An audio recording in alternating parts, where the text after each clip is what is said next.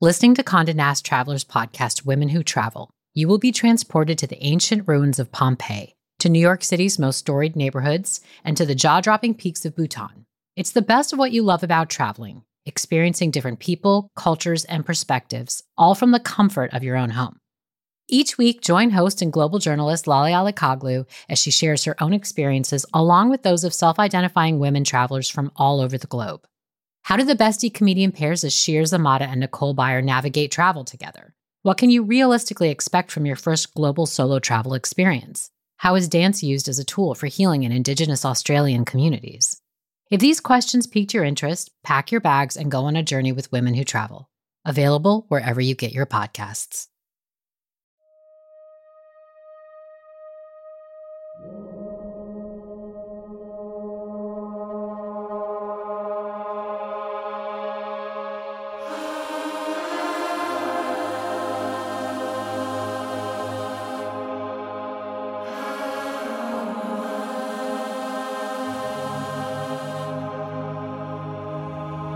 No one is invisible to my mother. Radiating energy and warmth, she's drawn to supporting those who, at this moment, can't stand on their own. I feel a glow of pride for her.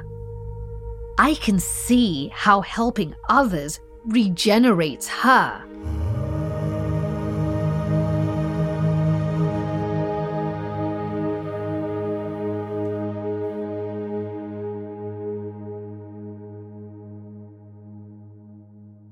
As a young student, Isha Sesay is happiest when she is caring, looking out for others around her, supporting those who need her help.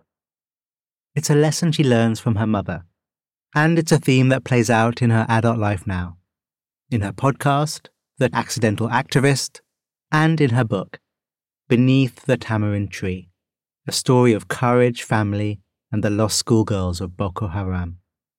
But there's another lesson her mother teaches her, in quite another way that even the most caring and giving amongst us must learn how to receive help too, and the importance of both giving and receiving to help regenerate us. In this series, we combine immersive first person stories, breathtaking music, and mindfulness prompts so that we may see our lives reflected back to us in other people's stories, and that can lead to improvements in our own inner lives.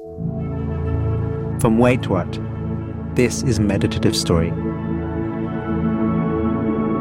I'm Rohan, and I'll be your guide.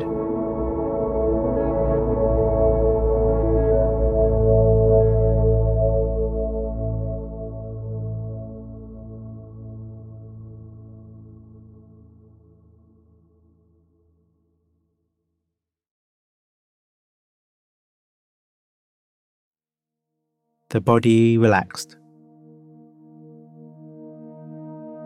The body breathing. Your senses open. Your mind open.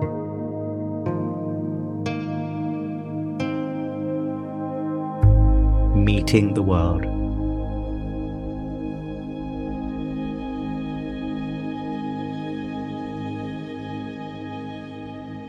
I'm seven years old and perched on the brown and white sofa in our living room. I face the window and settle into my favorite activity watching people. The sun dips, casting a twilight tint across the sky. Our house is opposite the train station. I hear the brakes hiss and screech as a train pulls in. Commuters stream out, heading home. Observing them intrigues me. I live in northwest London, in Colindale. It's a mixed working class community. Occasionally, I see Sierra Leoneans like my family heading home from the station. Our house is a narrow bungalow with a tiny living room. It's government housing similar to units many immigrant families live in. To me, it doesn't feel cramped. It feels like a cocoon. I feel safe.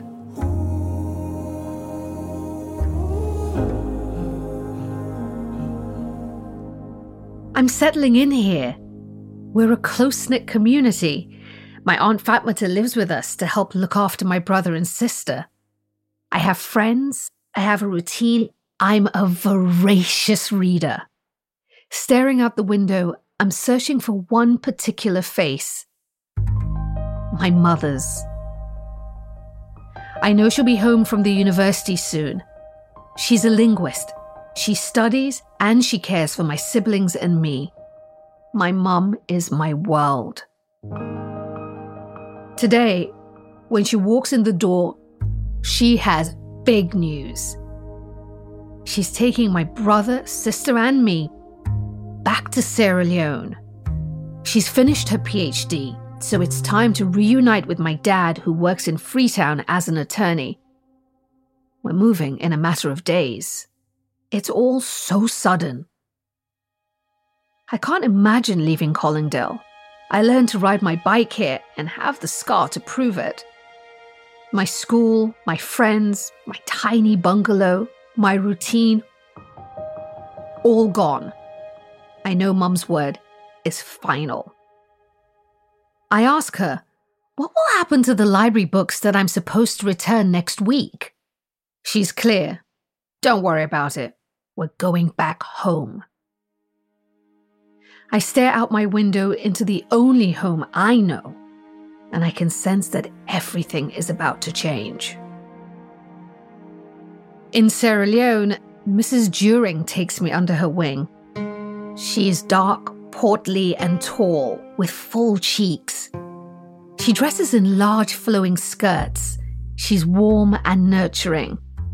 At lunchtime, I stay in her cavernous classroom. It fits 40, but just the two of us face one another, seated at small wooden desks, as she tutors me in maths. From this dim space, my gaze drifts to the window. I see the other students outside playing in the sun, in their green and white gingham uniforms. I'm distracted by their laughter and screams.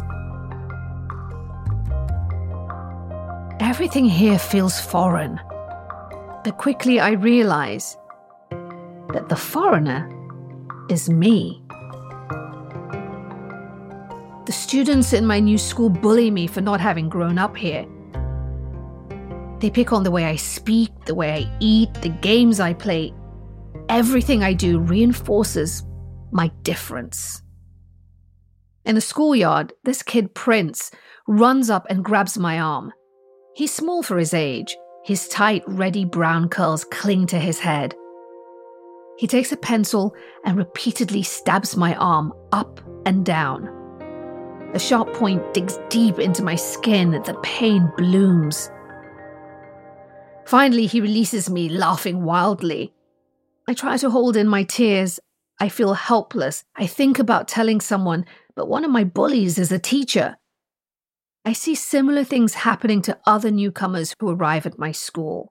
I recognize the sadness and neglect on their faces. We feel the isolation of being different. I begin to feel invisible. I start feigning illness so I can stay home from class. I don't know how to raise my voice for myself or for others. My mother doesn't comfort me as much as she prepares me for more of this. She's been different for much of her life, too. Your path is your own, she says to me often.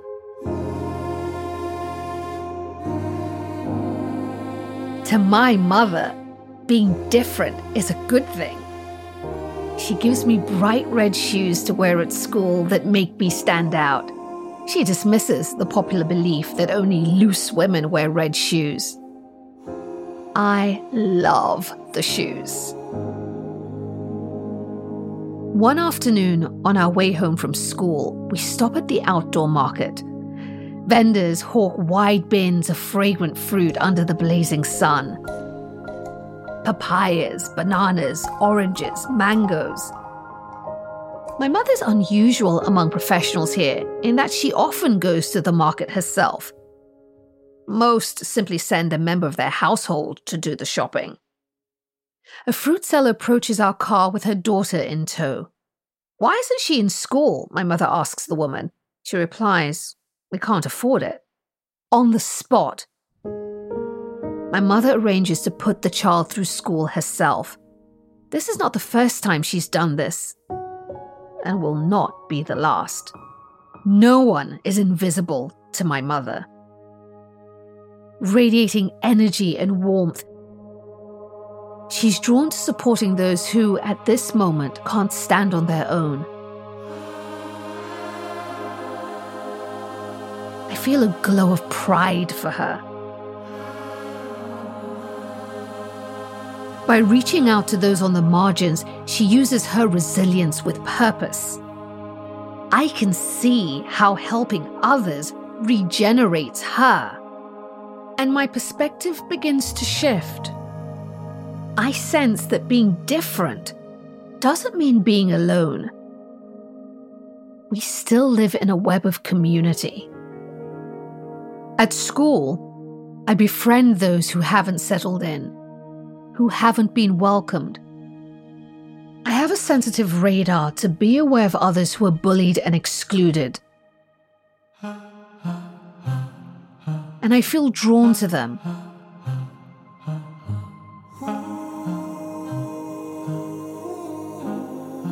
I walk along a dusty, unpaved road to Mrs. During's house. She lives in Leicester Village on the outskirts of town. She agrees to tutor me not only during the lunch period, but on weekends at her home. The soil is a rich red brown earth. I come to a portion of the path that is completely overgrown with dense, deep green foliage. As I walk, I hear the cries of a girl in distress her wails pierce through the bush. I know where they come from. There is a house out of view from the path, far from any other homes. I know of the family that lives there. Their child is disabled, and her parents don't have the tools to help her. Here in this culture, children like her are sometimes called devils or bad spirits. She's an outcast, made to be invisible. When I hear her cries, my stomach twists.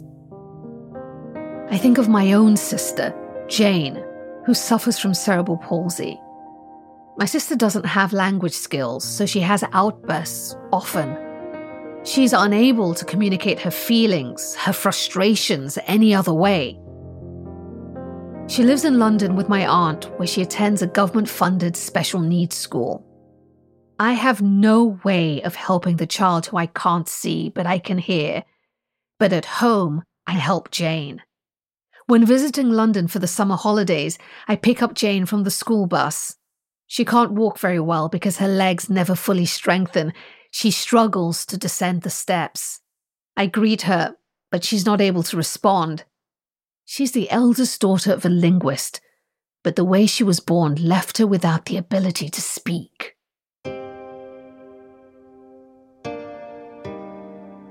I place my arm around her waist and physically support her on the walk home. She's bigger than I am, and I feel her weighing down on me. The emotional weight of being her young caretaker feels just as heavy as the physical weight. I am protective of my sister. I have been there for her and for my little brother. Caring for them is part of who I am, it's not only an expression of love, but it fills me with love.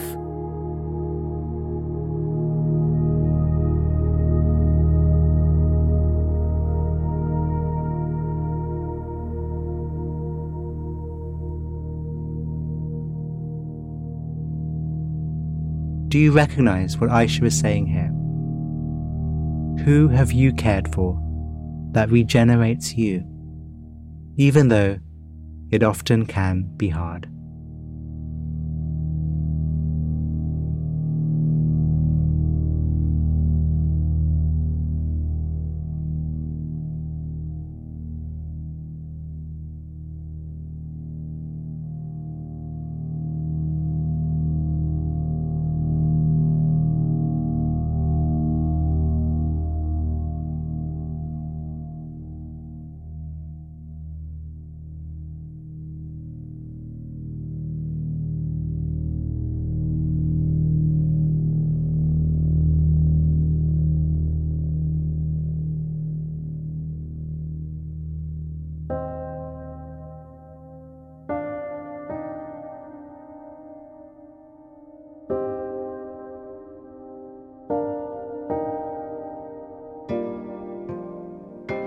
I'm 12 years old when my father dies.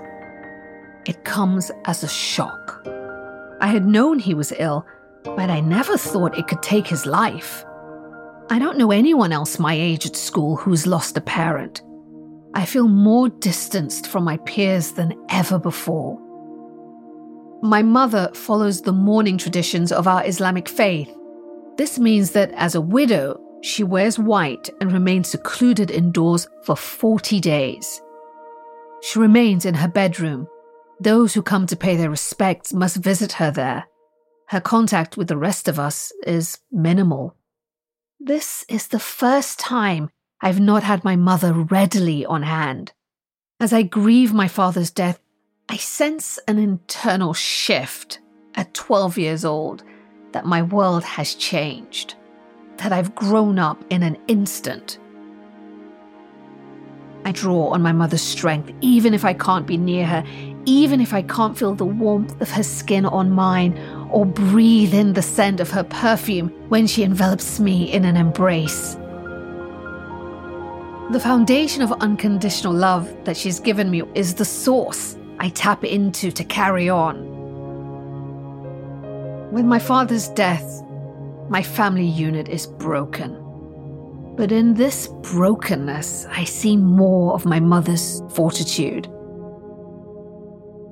After her mourning period, she refuses to marry. She says she never wants a man to tell her to get in the kitchen and cook. In our world, in the culture we are in, this is met with skepticism and even criticism. She's an academic, raising three children, and she's a warden for female students on campus, the person that they come to for guidance and mentorship. In giving of herself, I see how she over time is restored.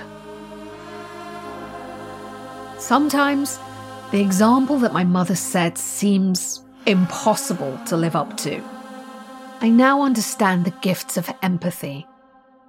It takes me longer to understand the costs.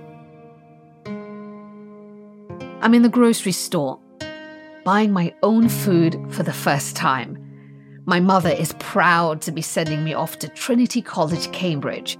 But she has to start her lectures at her own university before my school year starts. She can't come with me to school to help me set up my new life. My yearning for my mother is an ache inside me.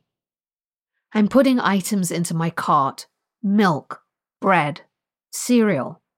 In the frozen food aisle, Something in my shield of armor starts to crack. I feel the tears breaking through, right there in the produce aisle.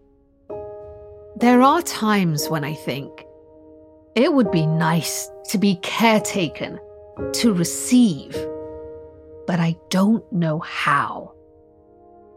The emotions pour out of me I see that choosing my own path can be hard and lonely. It feels good to have this release.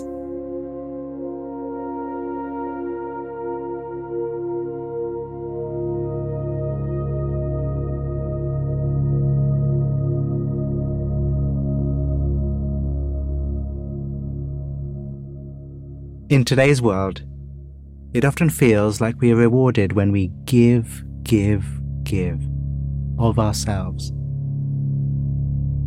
But what about the other side of that? Reflect on how you most need to receive, be taken care of. And as before, acknowledge what comes up.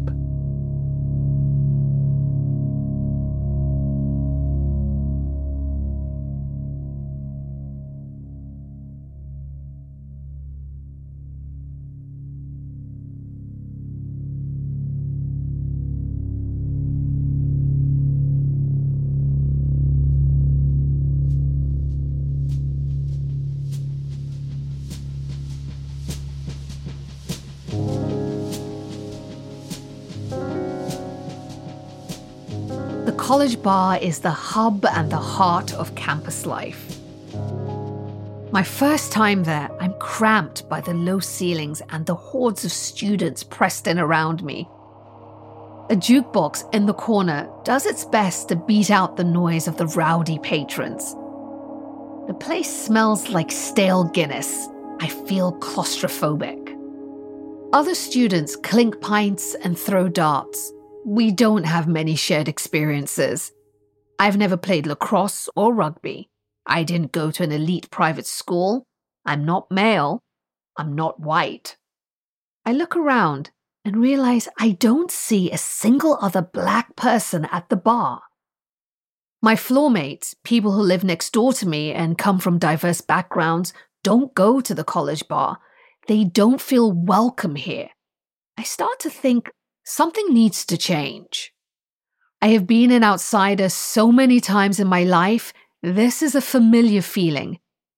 I run for office in the student council for the women's officer position to serve as a rep for women's affairs. I want to help create space for women who feel marginalized and silenced by the academic and social practices within college life.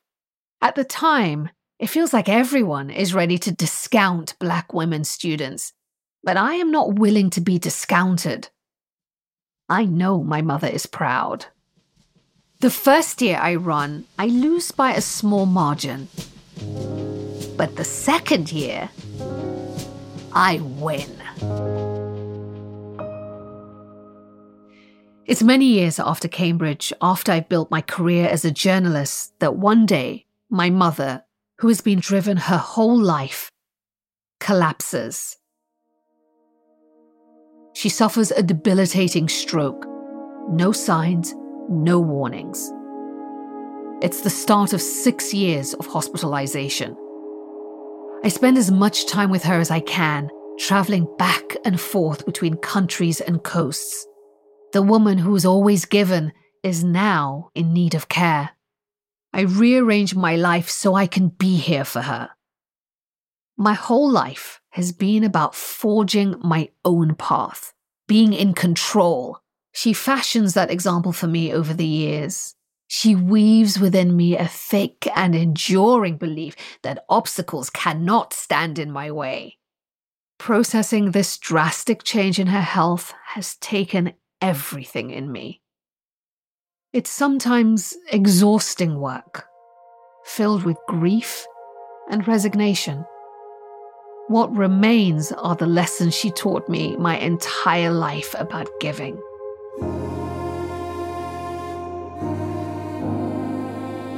But now there's a new lesson, too that we can't control everything. That in the fallout of a disaster, we also need care. So many of us give so much of ourselves to our work, to our families, to our side projects, if we're lucky, to our dreams. But now, my mother is teaching me by example again but it's not the gift she intended or the one I wanted to gain. I've had to learn on my own the power of letting others care for me. In watching her become broken, I find myself unable to avoid my own vulnerability. I can't just keep pushing my grocery cart by myself. I have no choice but to give myself over to help from family and friends. They advise me on medical care and provide much needed emotional support. I watch them become regenerated by helping me. And slowly, this gift of reciprocity transforms me. When we give, it's regenerative. Empathy is like love. It's a renewable resource. You can't tap out. But learning to receive is another, sometimes harder one lesson. Once again, my mother is guiding me forward. This time, into a softer, more whole version of myself.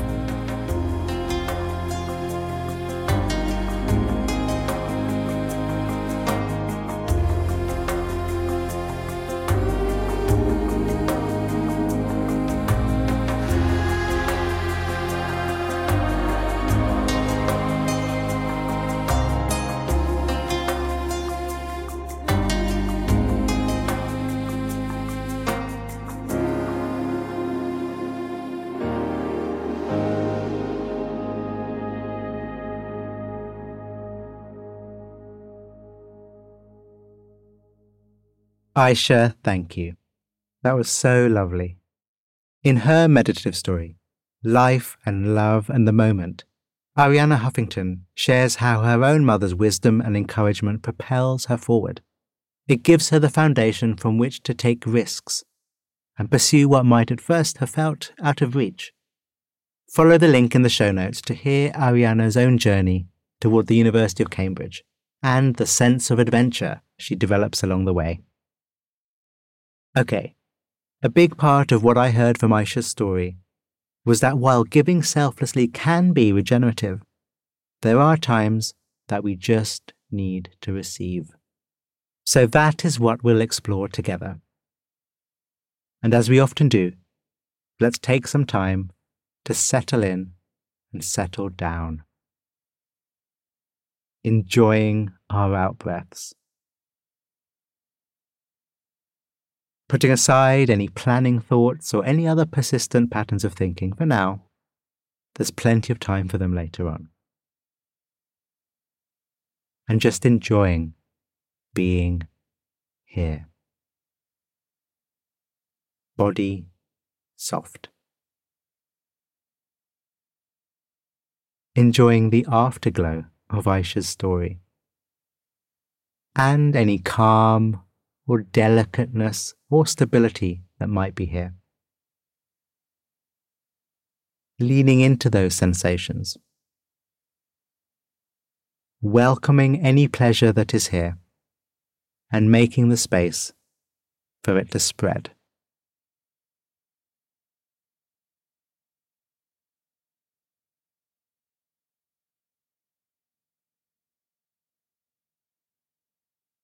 And what we're going to do together for the rest of our time is what I think of as an inverse kindness meditation. I've sort of just made it up, so let's see how we get on. Every day, thousands and thousands of people around the world do loving kindness meditation. We've done it before on this show, sending out thoughts of kindness and well wishing to people around them. And that includes us. So out there, in the air, metaphorically and literally if you like, are thoughts and wishes and vibes and energies of so many people, and they're there for you. So let's receive them. With hands soft and eyes soft, allow your awareness to be open and wide. Not focusing on anything in particular, but tuning more into space, a field of experience.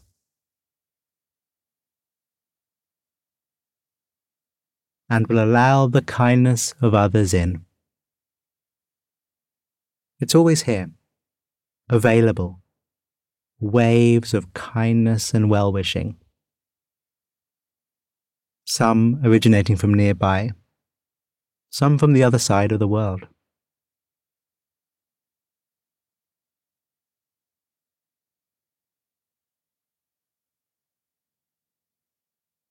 Imagining the kindness, the love of others, being a field in which we are, and allowing it in, allowing it to warm us no need for barriers. Our skin, porous to the kindness of others.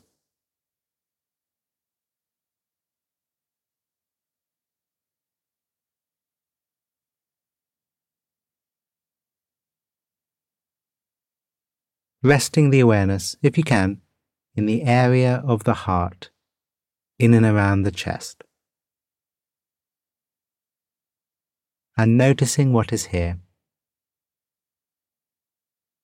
It's okay for things to feel tight if that's here. It's okay to feel tender. It's okay to feel whatever is here. Whatever is happening is happening.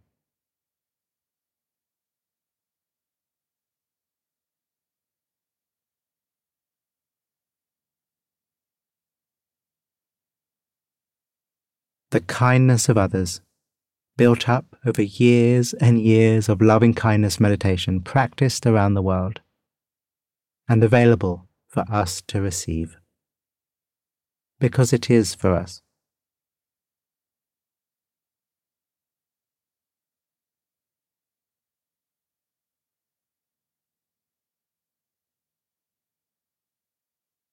Isha is right.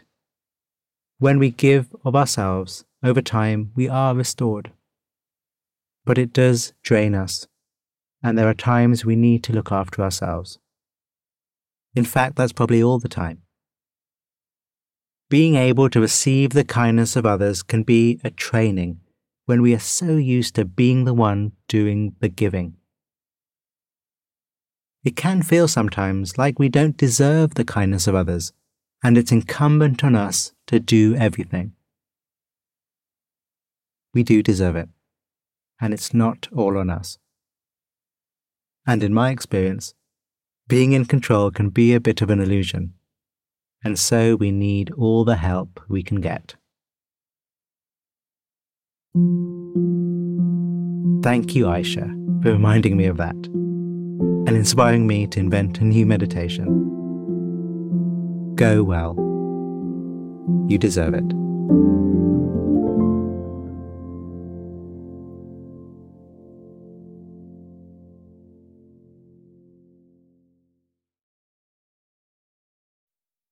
On behalf of the team at Meditative Story, thank you for spending time with us today. We love creating the show for you. And if the show serves you in a meaningful way, we'd love to hear from you. Would you take a minute right now to write us a review in your podcast app. When you leave a review, it really inspires our team, and we're a group who derive so much energy from understanding how meditative story impacts you. It's also a way for you to pay it forward by helping others discover the show. So if leaving a review speaks to you today, we'd really appreciate it.